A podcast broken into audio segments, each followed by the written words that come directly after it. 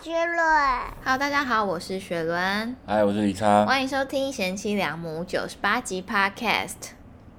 耶耶耶！你有没有觉得越离那个一百越来越近的感觉了？对啊，好紧张哦，不知道为什么，紧张什么？就是要要录第一百集耶，好恐怖哦，觉得还真是持之以恒呢。好厉害啊！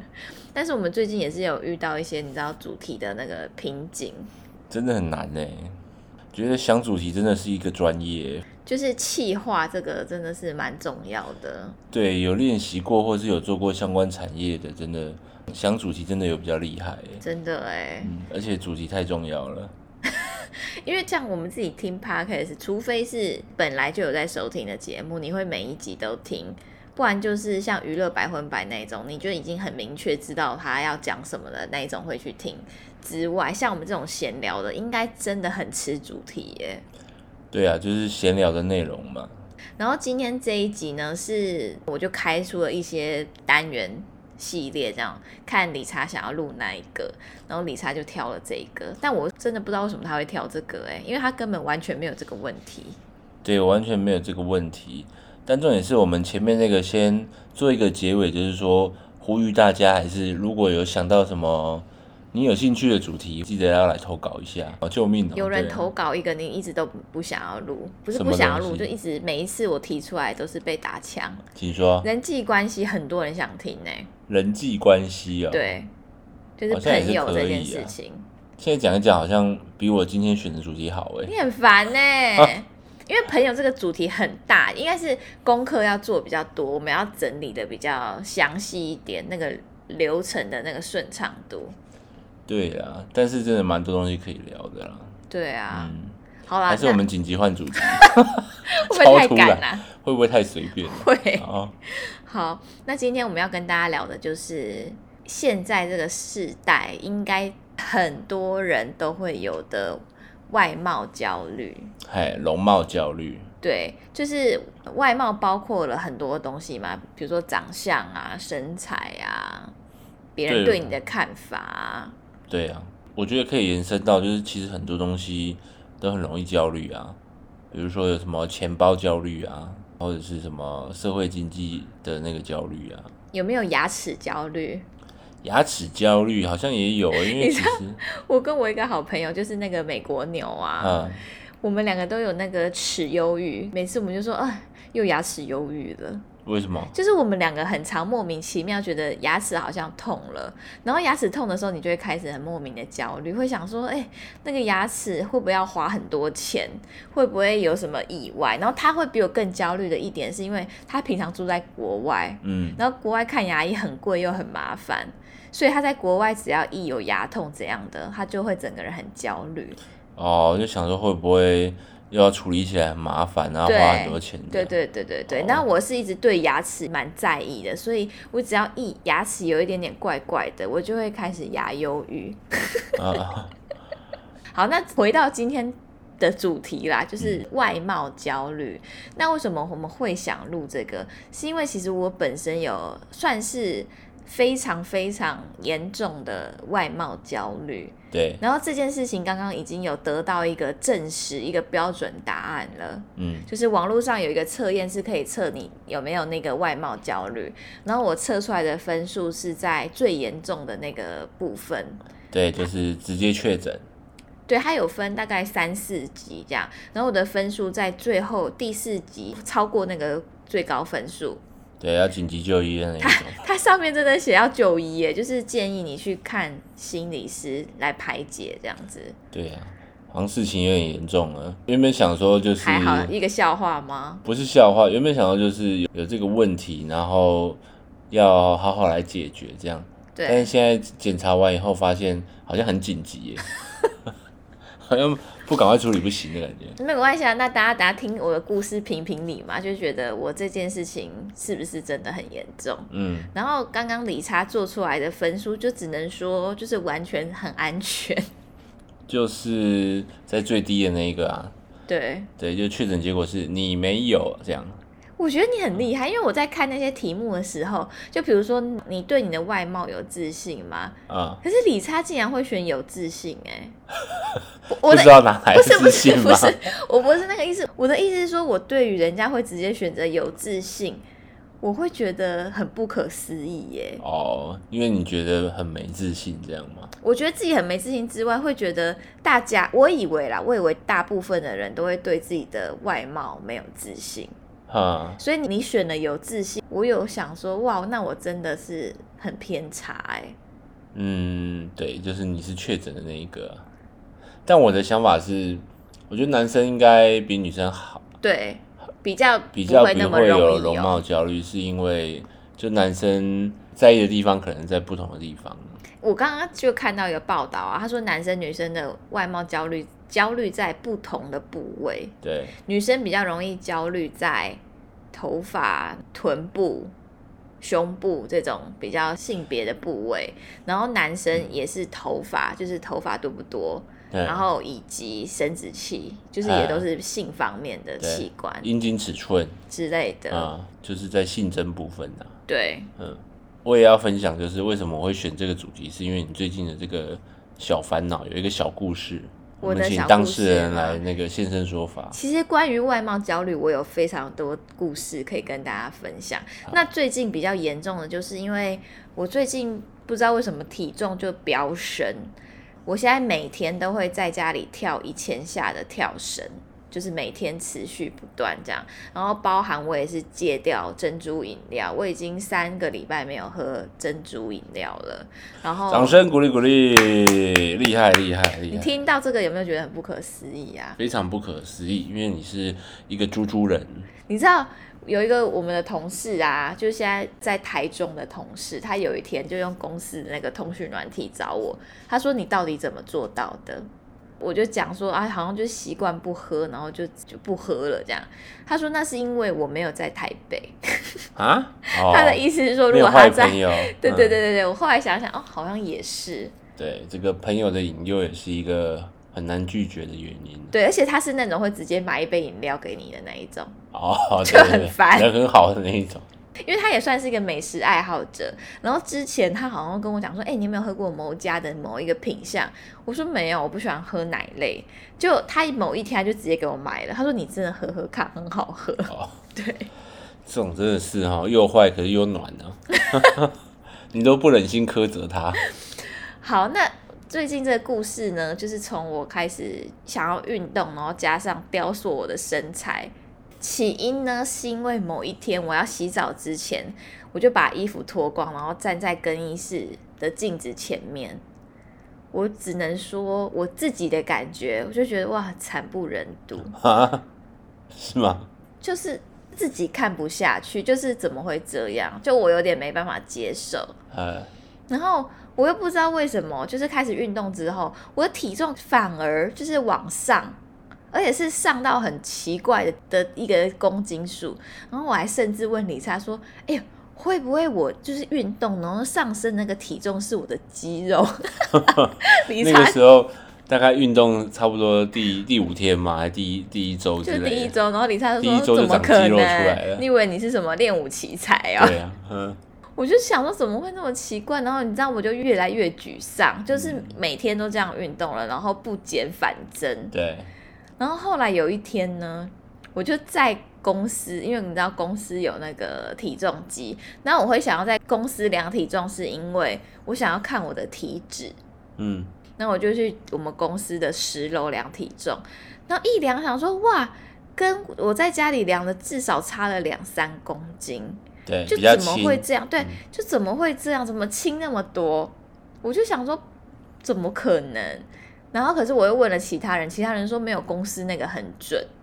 我觉得好好好，那我应该是瘦的。我也是觉得很奇怪，我身体明明看起来瘦瘦的啊。就我我运动之后，我有觉得，比如说我的腿变细，嗯，对，然后我就觉得，哎，我腿好像真的不是我在家里量到体重的那个数字啊。好，然后我就深信不疑的觉得我就是瘦的那个体重。然后一回家之后呢，一量，一量，然后又回到原本的体重，又又胖三公斤。嗯，我想说到底怎么回事呢？我一直跟李差说，你那个体重吼，你要拿去重新设定。呃，要校正。对，那要校正，我上网查一年要校正一次，然后我就从下班回家大概六点吧，然后一直到李差回家七点多，我就一直在搞那一台体重机。哎，对，然后理想在旁边就一直，呃，妈咪陪我这样这样。我说等一下，我要先处理这个体重机，很纠结啊，很纠完全结。陷在里面了。而且我那天在公司量完体重，发现哇，我竟然瘦了两三公斤。我哇，还是不是很开心？我是不是立立刻打给你？哎，我就有一种哇，天上掉下来的礼物的感觉。我我就立刻打给你说哦，原来是家里体重计的问题。对，然后你知道我多神经病？我在公司的时候，我就整个人心神不宁，因为我不知道到底哪一边的体重计是准的，因为家里的那个体重计也是那个很高，端的啦。就是高端品牌的，当初也是花了很多钱买的。然后你知道我神经病到去烦我同事嗯，我就叫我们那个办公室有一个最近也在想要瘦身的男同事，我说：“哎、你去帮我量一下十楼那个体重机，因为跟我家的怎么差两三公斤啊？你去帮我量量看，到底是不是比较轻？”然后他就去量了，量下来他就说：“我觉得差不多啊，而且公司的这边还重零点五公斤。”就好怪哦。那我就说，哦，好好好好，那我就相信我现在是四十三公斤，我可以接受的体重，这样四十三很少哎、四十三没有很少，没有很少吗？哦，因为我生小孩之前是四十二嘛，对啊，但是所以我觉得说生小孩就是固定三公斤嘛。所以我现在就是三公斤减不掉啊。啊，好啦，我现在就是四十五啦，哎，然后四十六啦，嗯，就是怎么会这样？四十六点多，我不敢相信哎、啊不是啊，就三公斤啊，不是吗？三公斤也是四十五而已啊。哦，好啦，然后我们现在已经讲好了，就是要寄回。我买的那个是欧姆龙，也是名牌啦，然后就是要寄回这个原厂，给他做一个校正，这样。哎、我这个故事还没有结束、好，哦。请说。嗯后来在家里瞧了很久嘛，因为我就深信不疑，觉得家里的是不准准的嗯好，我就叫理想来测试，就一量，理想竟然比较轻，因为他在学校量是十八公斤，就他在量只有十六点八。对，我想说，那到底是怎么了？我觉得好纠结哦。但是阿想学校的体重计也不知道是准的还是不准。我就想说，那怎么可能有一个是我在外面量比较瘦，在家里量比较重，然后结果理想是在外面量比较重，在家里量比较瘦，然后没道理。然后那天晚上去吃饭的时候，我就一直纠结这个问题，还跟理查说，这附近哪边有那个体重机，我想去量量看。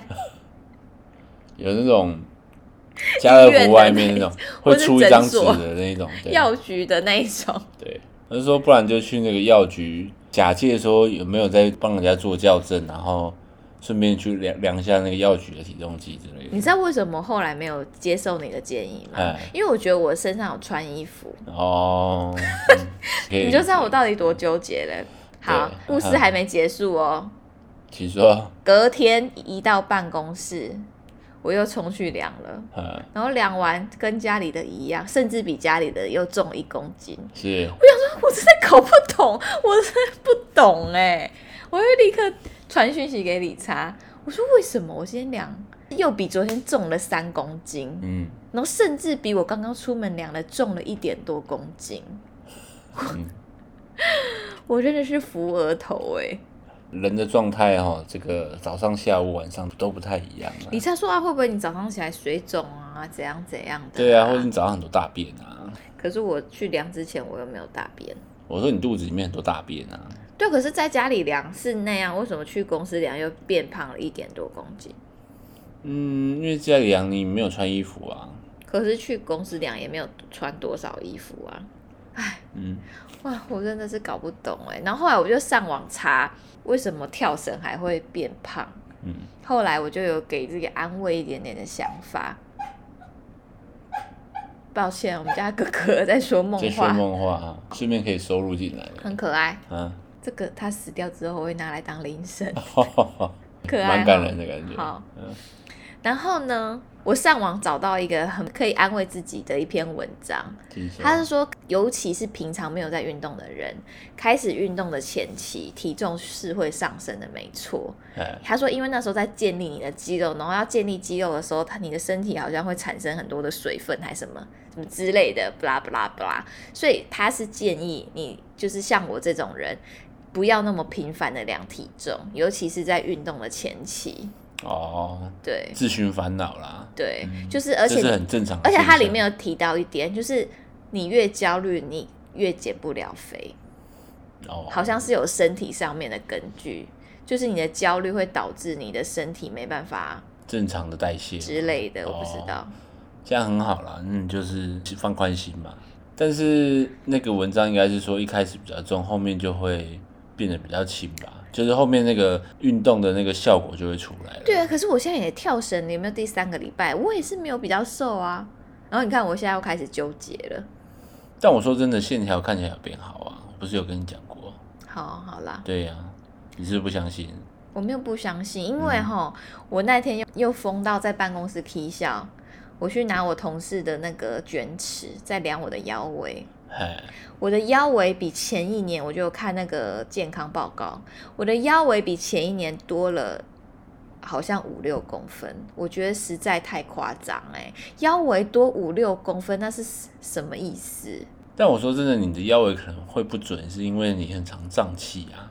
可是那天我是白天量，白天通常比较不会胀气。嗯，也很难说啦，那个胀气也是时不时就会有啊。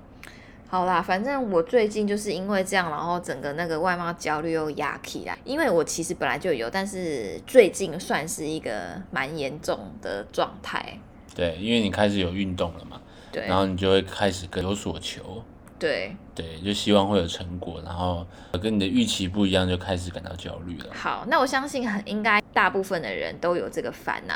今天呢，就有请我们的这个行走的百科全书为大家介绍一下，到底什么是外貌焦虑，而且它是怎样成因的。好有请我们的理性百科全书。好，为大家简单科普一下啊，这个容貌焦虑症呢，又称为丑陋恐惧症，也称为这个身体异形症，是一种精神障碍。那主要特征就是对自己的外貌感到极度不满和焦虑。它的病因有很多，比如说生物学、哦心理、社会跟文化因素。那生物学方面呢，可能是跟你的基因有关，就是你家族史里面有焦虑症或者是心理健康有问题的人，比较容易患上这个疾病。这个我真的有，因为我们家蛮多那精神疾病的。对，诶、不是对，我是说，就是这个其实不是一个纯心理上的问题，就是它也是有一些这个生物的因素，比如说嗯。你大脑中的那个化学物质对。多巴胺跟血清素，就是这个机制里面是会扮演一定的角色。嗯，好，那第二点就是社会文化因素，就是比如说社会对外貌的重视啊，或者是什么，比如说朋友间或者是同事间对外貌这个认定，那对美的标准跟观念这样子，或是社交媒体也影响很大，这样子，嗯，就是人们对自己外貌的评价就越来越重。比如像我啦，我是一个蛮严重的那个社交媒体成瘾重症者，所以我就很常看 IG，就会看到，比如说哇，这女生很漂亮，这身材练得很好，这样，就会有这个焦虑，因为你看到别人很漂亮，对，为什么大家都这么漂亮这样子？尤其是我觉得，我觉得 I G 那些倒还好，因为你会觉得现在大家都有修图嘛。我看 I G 我倒觉得还好，因为就是漂亮女生真的很多。但是我看一个 App 我会更焦虑，嗯你知道是哪一个吗？什么推特啊？对，嗯，因为 Twitter 你知道，比如说性爱影片好了，那个根本几乎很难修图啊。哎，所以你看那性爱影片，你就看到哇，现在女生身材怎么那么好，就会觉得好。比如说我可能我在以前我会觉得我的身材应该算是 OK，但是你去看 Twitter，我就会觉得怎么每一个身材都比我好。哦，对嗯，因为那个没办法修的嘛，对啊，觉得好厉害哦。嗯，就更焦虑了。对，好，那我们继续往下、哦。那成因呢？第三点就是个人经历啦，比如说儿童跟青少年时期的虐待跟霸凌，还有社交排斥，或是有关于外貌的嘲笑，就会影响你，可能比较容易产生这个容貌焦虑。这个个人经历部分，我想应该是容貌焦虑，我觉得蛮大的成因呐、算是一个导火线。对，因为青少年时期，比如说同学间最容易的就是对外貌的嘲笑，啊，你可能受伤了不知道，或是没有排解掉，就在你心里种下来一个那个种子，慢慢的成魔。对，但是我必须要讲，我其实从小经历呀、求学环境，还真的没有什么人嘲笑过我，而且我都是说对外貌这样嘛？对，而嗯。且我通常都是外貌被称赞的那一个人，对，但是我的外貌在被称赞的时候，我会有一种很不自在的感觉，嗯，就是会觉得说我没有这样。哦，好，比如说我的好朋友就会说你真的很正啊，什么之类的啊，就是学校的你最漂亮啊之类这种夸张的话，嗯，我就会觉得你会不知道怎么去反应，因为在你你自己心中就并不是这样觉得，你会觉得哇自己长得很丑啊，腿很粗啊，不够高啊，嗯。单眼皮呀、所以你在收到这种赞美的时候，你心里会第一个就是否认嘛，就是对。啊，他一定是在 be nice，或者是他一定是在讲好听话这样子。第一个会觉得比 nice，第二个就是夸张了，哦就是他讲话夸张，会觉得这个人眼光怪怪的。因为像我就会很常对喜欢我的男生说，啊我觉得你眼光很怪，我就会跟对方讲说，因为我觉得会喜欢我的男生眼光都很怪，嗯，有有我有听过，可是你眼光好像真的是偏怪哈，应该说就是没有那么主流。主流啦，非主流嗯啦，嗯嗯，嗯，比较独立乐团的。然后加上，我觉得我小时候好像还好，我觉得我小时候自卑的比较不像是外观的方面，嗯到长大对外观的那个自卑有越来越重，嗯，我不知道为什么，我觉得会不会我妈也是一个蛮大的原因。你妈是一个非常大的原因吧？好，就随便举一个例好了，嗯就是有一次呢，我们要去日本玩，还刚要 check in，才刚见面哦，我那天都穿了一件紧身的裤子，黑色的裤子，然后我妈看到我就说：“你腿怎么那么粗啊？”嗯，然后我的好朋友就在旁边，我好朋友跟我们一起去，然后好朋友在旁边就说：“啊，他的腿粗，那很多女生就要去死了耶。”嗯，然后我妈还再次强调哦，我妈就说：“没有啊，你看她旁边那个大腿那个肉真的变粗哎。”嗯，然后这件事情呢，只能说影响我蛮大，也不是说影响我蛮大，就是只要是这种类似的批评，就会在我的心里扎根很久。我妈从 check in 之前开始讲这件事嘛，一直到我入关之后，我就开始问理查说：“诶，我穿这个裤子真的腿很粗吗？”啊，到日本之后拍照我也说：“诶，你看我那个拍照，我腿是真的很粗吗？”哎，一直问到旅程中一直在问嘛，对不对？嗯我跟你讲，问到回来，我在 PO 照片的时候，我还拿照片给李查说：“你看我这个我没有修图哦，你有觉得我腿很粗吗 嗯，？” 理查就会回我说：“你怎么到现在还在想这件事？”对呀、那个焦虑炸弹被引爆了，对，就是我不知道为什么我妈很爱批评我的身材身材，不知道，但是我觉得就是你妈跟你相处的一个方式啊，她会也会有一些地方不知道怎么跟你相处吧，因为毕竟从小她就工作很忙，可是小时候她反而不会这样子啊。就是小时候跟你的相处跟长大之后相处一定会不一样啊，我尤其是她中间空了一段很长的空白啊，我有发现，大概是大学那个时候开始越来越严重。是我穿短裤的时候，我妈会看到我，然后她会说：“你腿那么粗还敢穿短裤哦。”嗯，然后小时候的批评比较像是，他会说：“呃，你今天怎么穿那么丑？” 就是服装的搭配，哦这个我比较可以理解。你知道，小时候有时候青少年那个穿着，你现在回去看也是不忍直视。嗯比如说超级垮裤，然后要戴那个没有镜片的眼镜。但那是每个青少年都会历经的吧？那大人大部分不会想要修饰，他就真的觉得丑啊。比较少大人会这样讲啊。我说真的吗？他心里这样觉得，但是他不会这样子讲、啊。会啊，你妈也会说你穿垮裤很丑啊。但是我妈那个主要，我觉得她不是讲美丑，她是觉得我在特立独行。还是我们的解读不一样，说不定我妈也没有在讲我丑，但是你知道我的解读就是我你可能会把它导向那边吧。但是穿搭丑我是可以接受，因为我妈 就会说你怎么穿那么丑，你穿这衣服很怂哎、嗯很土。哇，因为我知道我妈对穿搭还有一定的要求，你妈也是蛮严厉的啦。就像我们有时候看阿翔搭配，我们也会 murmur 说穿好怂，很不搭的那种感觉。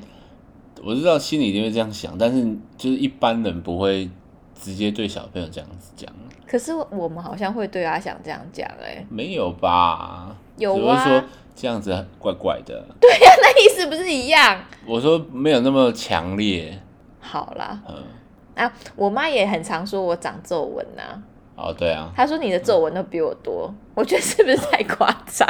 有一些地方在我听来是她就是想找跟你相处的方式，可能她会把你当一个平辈吧。没有没有没有，我觉得我妈会很念我的外表。第一个是有可能是想找话题、找话聊，但我觉得不像是她。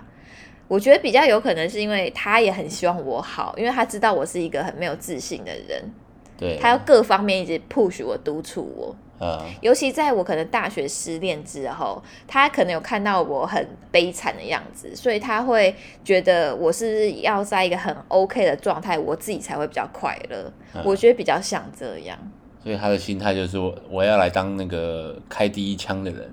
他的心态应该就是他觉得我要在一个我自己也觉得很完美的状态，我才会快乐的人。哦，确实，我也是会把自己逼到一个我觉得 OK 的时候，我才会放过自己。嗯，有时候他真的是有点太强烈。我觉得原因也有一部分是因为他本身就是一个蛮严厉的人，嗯所以他的遣词用句都会变得比较严厉一点。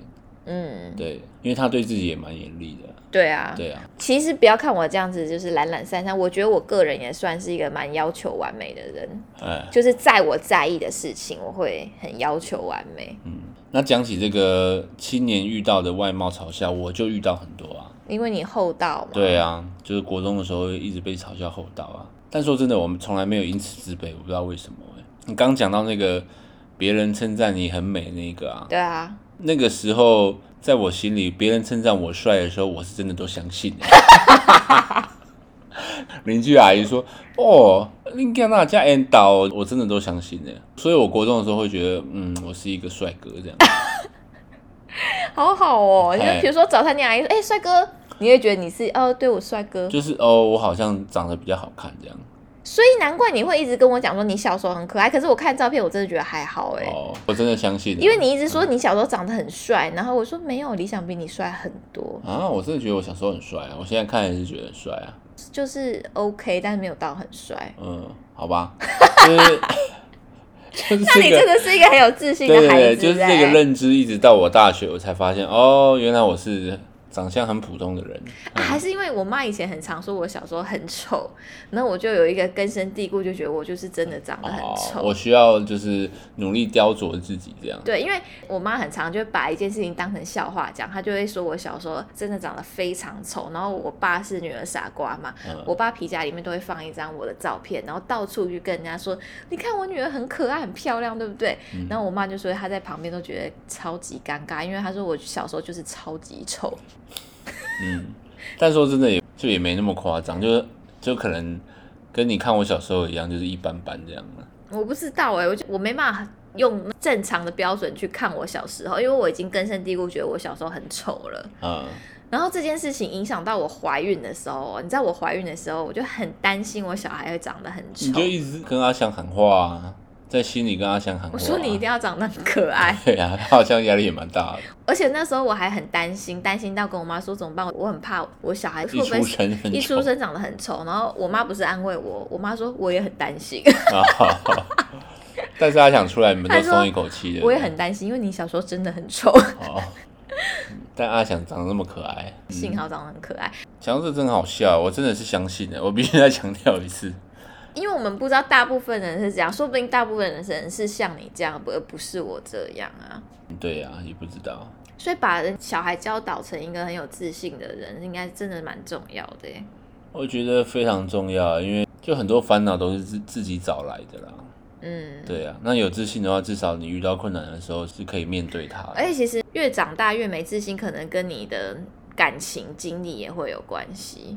对啊，那个是最直接的吧，因为你感情就是你在最赤裸的时候啊，把你最软弱的东西你就会觉得你是不是真的不好？哎，对，比如说交男朋友，比如说跟理查在一起，心里就会有一种怀疑，就是觉得说，比如他在夸奖我的时候，我也会有一种真的吗那种感觉。嗯，对啊，所以跟感情经历也会差很多了。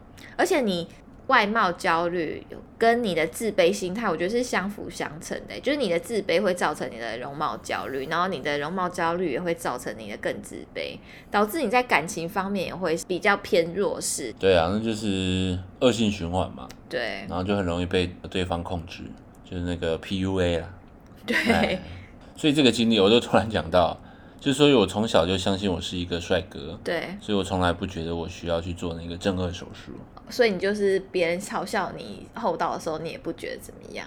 我都会说啊，就是厚道长得我这么帅也是很难得啊。说真的是蛮难得的 哎、真的吗？你们真的啊我现在我现在不知道这件事情是真的假的。真的哎、你不要这样，我怕你跟我一样哎、没有啦，是真的啊。长大已经不在意了啦，就是帅或丑根本就干你屁事。嗯，啊，我觉得很干我的事哎、好，造成容貌焦虑第四点原因也有心理的因素，就像我们刚讲的啊，就是自尊心问题或是压力的这个处理能力不足，就会增加这个容貌焦虑的风险。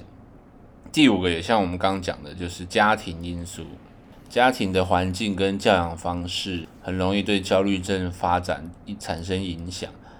比如说，家庭中过度强调外貌价值观，嗯以及对外貌施加过多压力，可能对儿童造成负面影响。嗯哦，这句给它复制起来。那如果你有这个焦虑症，对你的个人生活会造成重大的干扰，那你会有什么症状呢？常见的症状有：第一点，长期对自己的外貌感到极度不满意，并且认为这些缺陷呢会使他们变得丑陋或不吸引人。第二点，会过度关注你的外貌缺陷，然后会花费大量的时间在镜子前检查、修饰或是掩饰。真的哎、这件事情真的就是好，比如像我，我会时不时就打开手机按自拍，然后看我现在到底长怎样。嗨，对，就比如说过度关注，可能有人觉得自己的鼻子很大，或者像我后道会一直注意到我的后道这样。嗯，对，或者是像我也会有那个牙齿中线不直。就之前有提到的小烦恼。对对对，如果有焦虑的话，可能时不时就会看一下这样子。对，但我个人觉得我也是偏严重，是因为我每一次照镜子，或是每一次拿手机出来自拍，我第一个念头都是什么，你知道吗？嗯我怎么长那么丑？啊，好严重啊！真的，我第一个就是说，哇，我没有化妆怎么长这样？而且我会想到很后面的事情，都会想说，哇，我长这样，我怎么敢素颜在你面前？啊，哦就想说你怎么可以接受我素颜？然后不然就是上厕所出来一看照镜子，哇，我脸怎么那么肿？嗯，对，然后不然就是因为我有帮公司拍很多的影片跟照片。之前呢，因为在疫情那个阶段，然后我们公司为了配合疫情的政策，所以我们有很多活动拍成线上直播活动。那大部分，比如说。医学讲座、健康讲座都是由我去跟医生进行对谈，然后那个画面就是影片一出来，我是不敢去看的那一种，就会怕自己长得不好看这样。就是知道自己长得不好看的，所以不想要看。哦，只要有这个念头，我就会啊开始 Facebook 打开 message 预约热读。哦，嗯。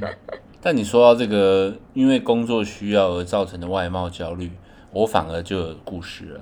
嗯，这个我就有经历过，嗯就是我本身对这个焦虑，就是我完全是还好，但是有一段时间我开始有这个焦虑。以前在那个乐团工作的时候，嗯因为乐团工作需要拍，比如说我们有赞助商啊，比如说 Levi's 要穿他的衣服呢，要拍一些剧照，或甚至是那个专辑封面要拍封面照。嗯，而且我们那个前老板又很老派，很喜欢把专辑封面都是要放人人，然后大特写这种。嗯对。然后我的团员们呢，我觉得都是帅哥，然后都瘦的跟鬼一样。好，反正就是那个时候工作就让我会有一点焦虑，自己对于自己的外貌。嗯，对，比如说我的那个衣服会比较难挑，因为我腿比较粗。然后像在拍个人照的时候，也是会觉得别人比较帅吗？就是别人工作会比较顺利，嗯，比如说哇，他们的表情啊，或者是拍照的速度很快，就一下就成功了。然后可能在我这边久一点，我就会开始觉得，会不会是你的问题这样子？就是会不会？我表现的比较不好这样。哦，对，这个外貌焦虑就有一点，可是讲真的，嗯，你以前真的算帅哎。真的假的？对啊，我会相信哎、嗯 真的啊，就是你拿现在跟以前比，你就觉得哇，以前真是一个大帅哥。哦，对啊，如果拿现在跟以前比的话，真的没有啦，以前真的是算帅啦。哦，嗯，谢谢啦，哦，我是说真的啦。嗯嗯嗯，而且以前我们两个在一起的时候，你不是很常称赞我吗？哎，就是你都会说我很漂亮啊什么之类的，嗯，我都不敢相信哎、是啊，嗯，讲到这个也真的是回头一看，以前是长得真不错哎，我开始相信了。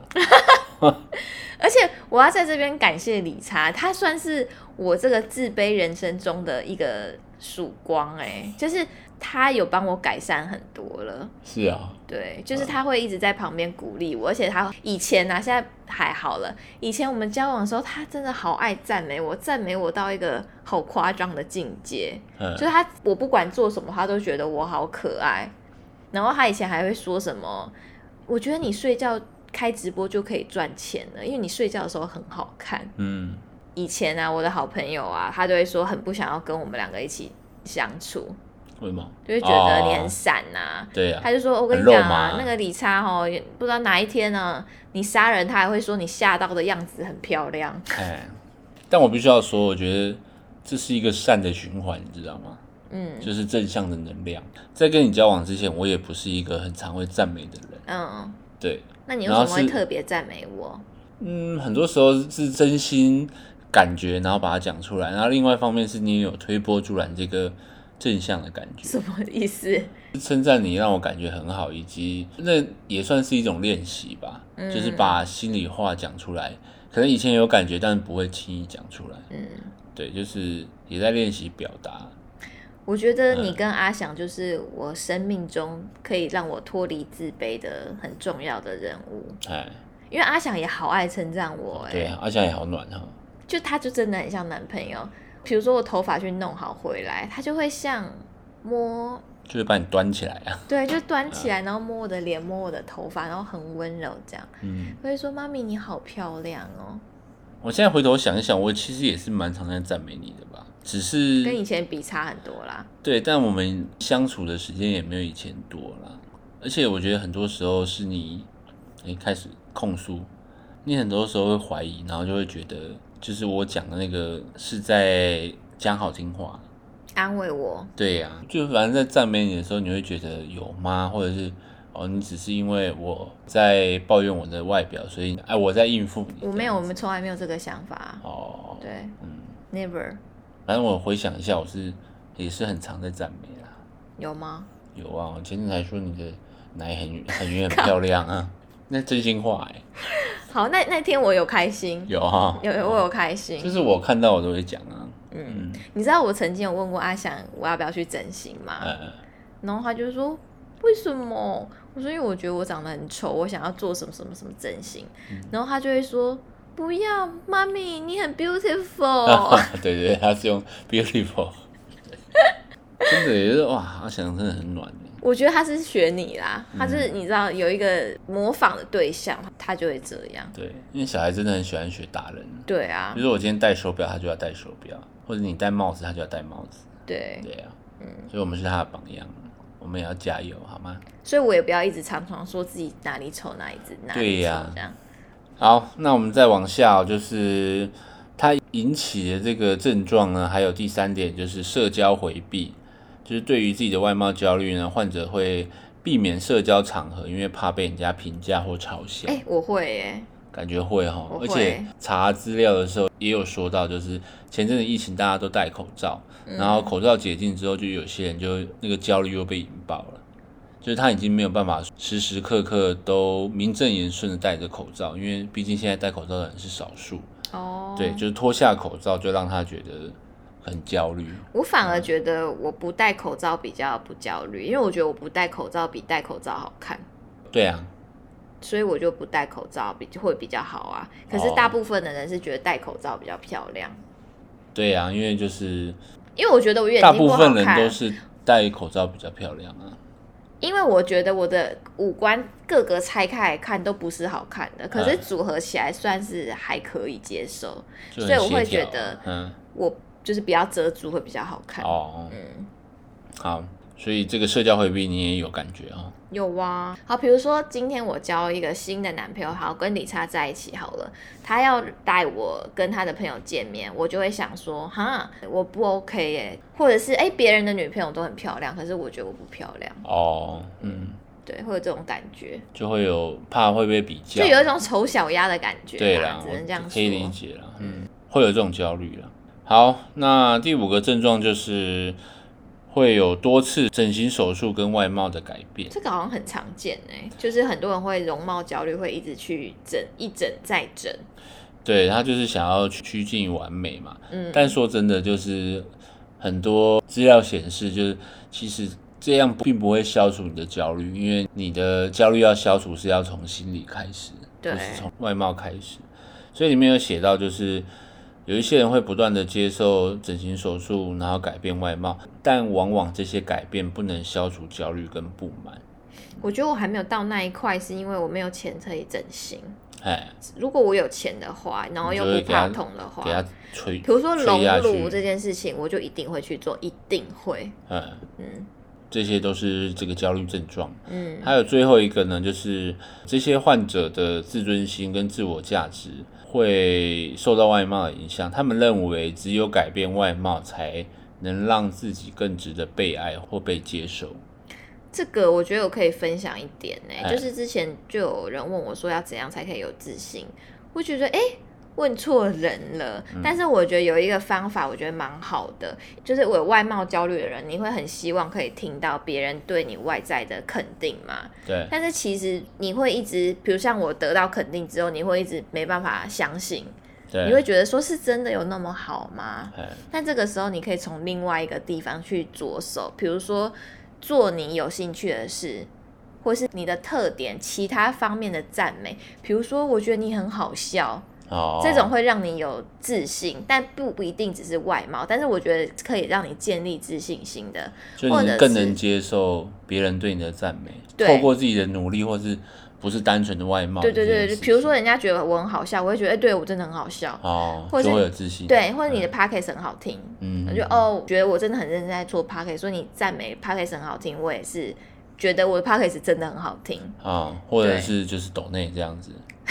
那没有那么俗气的啦，哦先生。嗯，因为像之前我有在看心理智商嘛，他第一次看到我的时候，他就说：“哇，怎么有那么漂亮的女生，然后很善解人意，嗯就是跟我谈话过程中觉得我很善良什么之类的。”那你第一反应你的想法是什么？我第一反应，这是他后来跟我讲的嘛，嗯但是我听到这个第一反应，就是觉得他是在想要让我好过一点。对你就会觉得哇，这个医生很专业，一见面第一句话就要切入疗法的感觉。没有没有，他不是第一次就这样跟我讲，他自己发现我没有跟他讲自卑这件事情，嗯。他就说他发现我有这个问题，问我想不想要聊聊，嗯，然后我就说哦，我就是我是一个蛮自卑的人，然后他就跟我讲说，他第一次看到我的时候，他就觉得就是我是一个很漂亮的女生，然后巴拉巴拉巴拉开始称赞我，从那个时候我的表情就开始不对，因为我就不知道要怎么去接受他的赞美，因为我会觉得你是不是想要安慰我？嗯，对，所以我觉得，如果你有跟我一样的问题的话，你可以把你的自信从另外的地方建立，或者是你可以从工作方面去获得。对，就是反正做一些跟外貌无关的事情，来得到满足，得到赞美。对，或者什么煮菜很好吃啊，这种我也会很开心。哎，嗯，好，哎，我们刚刚做的那个就是焦虑的那个自我测试嘛，反正你打容貌焦虑就可以查出来了，然后大家都可以自己去做做看。评估一下自己好有没有这个症状。那如果你评估出来确诊了呢，后面就有几个建议的这个治疗方式，就是也是要正视这个问题啦，就包含心理治疗，或者是也有药物治疗，就是药物治疗是哦，那应该只是焦虑药吧？对啊，就是缓解你的焦虑啊，嗯就是比较严重，就是治标的部分。，对，医生会开一些处方药物啊，抗忧郁药、跟抗焦虑药、跟精神安定这样子，让你比较好过一点。我们家小福哥哥洗澡前也要吃。两小时之前要吃，对，就不然他的血压会比较高。好，好，第四个就是可以参加支持团体。你说大家围成一圈的那一种，可能那台湾不知道有没有这一种？有啦，有啦团契呀、对对对，这个知识团体主要的功能就是有这类的烦恼的人可以分享经历啊，然后获得支持跟建议，那更进一步的理解跟接受，就会减轻你的孤立感。这个哈，我要推荐大家嗯要找一个很爱你的另一半跟很爱你的朋友们。其实我的自信支持团体，对，我的自信来源就是除了理查跟我儿子之外，就是我的朋友们，他们很不吝啬于赞美我。可能知道我自卑吗？我不知道哎、就会给我更多的鼓励。如果大家可以找到很爱你的朋友们跟很爱你的另一半，我觉得这件事情是可以越来越好的。对我觉得这就讲到那个一个有爱的家庭也会差很多啦。嗯，就是我们常常在讲嘛，就是希望可以给阿翔一个有爱的家庭，这就是让小朋友建立最大自信心的方式。对，就是不管怎么样，家庭都会支持他这样。嗯，好，那最后一点就是最重要，就是还是要去咨询医生啊，去寻求专业的精神医疗团队，比如说精神科啊，或者是临床心理师、社工师的帮助，去评估，然后找到最适合的治疗方法。如果你的焦虑真的很严重，那真的是一种疾病，所以也不要说哦，我只是对自己不自信，它还是一个需要正视的问题，就跟你头痛或者就跟你感冒一样。就是要治要去看医生。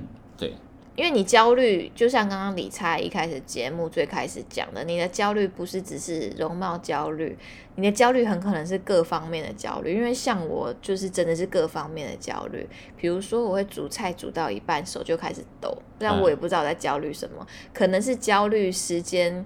理查快要回来了，时间我很想要很完美的对上，他回来刚好可以开饭，所以我做菜的时候我会神经很紧绷，嗯就是想说等一下那个鱼煎到几分的时候，那我这个菜什么时候要下去开始炒，然后我就会边切菜手就开始抖。嗯，那我觉得放宽心也是一种练习，因为其实我以前也没有那么那么那么，容易放宽心。嗯对啊，我以前也是很多地方会很纠结，得失心很重啊。嗯对啊，是实际生病之后才开始练习放宽心这件事。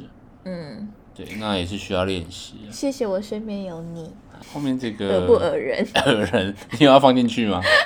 干嘛你不敢听呢、你敢讲我还不敢听嘞。我比较在意那个，你会不会把那个你最近奶子又又圆又漂亮放进去？当然要放啊真的啊，假的？不行啊，没有不行，就是蛮不好意思的。为什么不好意思？又不是讲你奶子，好，那我奶子有又圆又漂亮吗？我觉得有哎、我们原本已经累积了蛮多知性的光环，现在整个被我们打破了。哎、我觉得运动是真的蛮有用的欸。我不知道欸，我开始跳绳之后，心情会蛮好的。就是你想到跳绳，不会有压力，反而会有一种嗯期待感跟愉悦感。对，就是你会有这种自己做得到的感觉嘛，或是有一个课题，然后每天把它目标的感觉，会有满足感这对样子。就我觉得做 podcast 也是一种，就是你啊坚持一件事情，就是会有那种快乐的对对感觉。对然后我要跟大家分享我的那个心路历程，就是我觉得容貌焦虑、外貌焦虑有一个很大的特点，就是你非常非常容易去跟别人做比较。嗯，那可以跟大家讲的是，呃，比如像我以前会很常去看别人的 IG 啊，看我在意对象的 IG，就我想要比他好的对象，但是你这样越来越比较，你就会，我觉得第一个你会。自卑之外，第二个你也会有那种很不正常的嫉妒、见不得别人好的心态。嗯，所以后来我就决定，就是我不要看那些东西了，你要把你的的专注力 focus 在自己身上。你要先把你自己用好，嗯就是你对你自己不自信，然后自卑、不满意，你还可以怎么样去改善？你就是从你自己身上去检视，先不要跟别人做比较。嗯，我觉得这也算是一个还不错的方式。就算是焦虑，你也只会跟自己焦虑，比如说，哎，我这体重怎么一直降不下来，也不会去跟别人比较，说我怎么还没有比他瘦。嗯，我觉得比较是一个难免，但是就是真的会越来越毒的东西。嗯嗯对嗯，好，那反正刚刚跟大家分享的这个资料，就是显示说，希望大家可以过好生活啦，嗯。过好生活就会减轻各方面的焦虑。那我觉得这种焦虑啊，或者是甚至到最后更严重什么自残或者是轻生，这种都是陷入了那个死胡同。嗯，你就是会越钻越进去，然后会觉得这件事情不可能解决了，或不可能变好了，所以你才会放弃，然后你才会伤害自己。嗯，我会觉得有一个放宽心的心态是说，反正我还有时间，或者是这件事情一定会一点一滴慢慢得到改善，就是慢慢去做，不用着急这样子。那我在这边跟大家再分享一个，嗯就是我觉得我在台北跟在花莲，我的心态差很多。哦，那一定的啊，那是环境的对，就比如啊说我在台北会一直看手机、看 IG，那谁谁谁又怎样，谁谁谁又怎样。但是我在花莲，我说真的，我手机拿出来时间跟在台北比起来差太多了。我我甚至不会想要一直 PO 照片去证明我自己。嗯，对我觉得那个感觉差蛮多的。哎，这个万恶的都市，City of Squala，但是又逃不开，只能等中乐透了，真的好想搬走哦。但是又离不开这个钱呐、但是又不知道搬走去其他地方能能够做什么，其实你只要离开了，就你是就你就可以找出一片天。对，但是就是你没办法跨出那一步啊。对啊，对啊，好啦，那希望大家都可以就是越来越好。哎然后有我们应该要 ending 在那个一片祥和的地方。，然后如果你有就是关于这方面的焦虑的问题的话，或者心理智商的问题的话，你有问题可以随时呃私讯我，哎就我们可以小小的讨论可。以聊聊天啦。对，也可以推荐我的那个智商师，这样。嗯嗯就让学生来当你这个支持团体。没错。啊好，那如果你身边有这类人的话，我只能说就是加油。用爱来关怀他。对，辛苦了，啊辛苦了。嗯，对啊，那谢谢大家今天的收听。你们赞美我，我还是会非常高兴的。嗯虽然不敢相信，但是会高兴。慢慢的你就会相信了。那如果你们赞美我，我是我个人是会相信的。哎、你知道我以前高中在办园游会的时候，每一班都要出来摆摊。嗯，就比如说你们这一班是卖豆干什么之类的嗯，然后有一班就是摆摊，你知道是摆摊什么吗？什么？你来，然后付我五十块，我赞美你。哦，好贵哦我觉得蛮酷的、啊，蛮。酷的，但是有点贵耶。还好啊，就好像三句赞美之类的吧。哦，嗯，我觉得蛮酷的。我觉得蛮好的啊。嗯，嗯欢迎大家来赞美我们哦。好，嗯，我们下次见，拜拜。拜拜。谢谢收听，欢迎订阅，我是小平。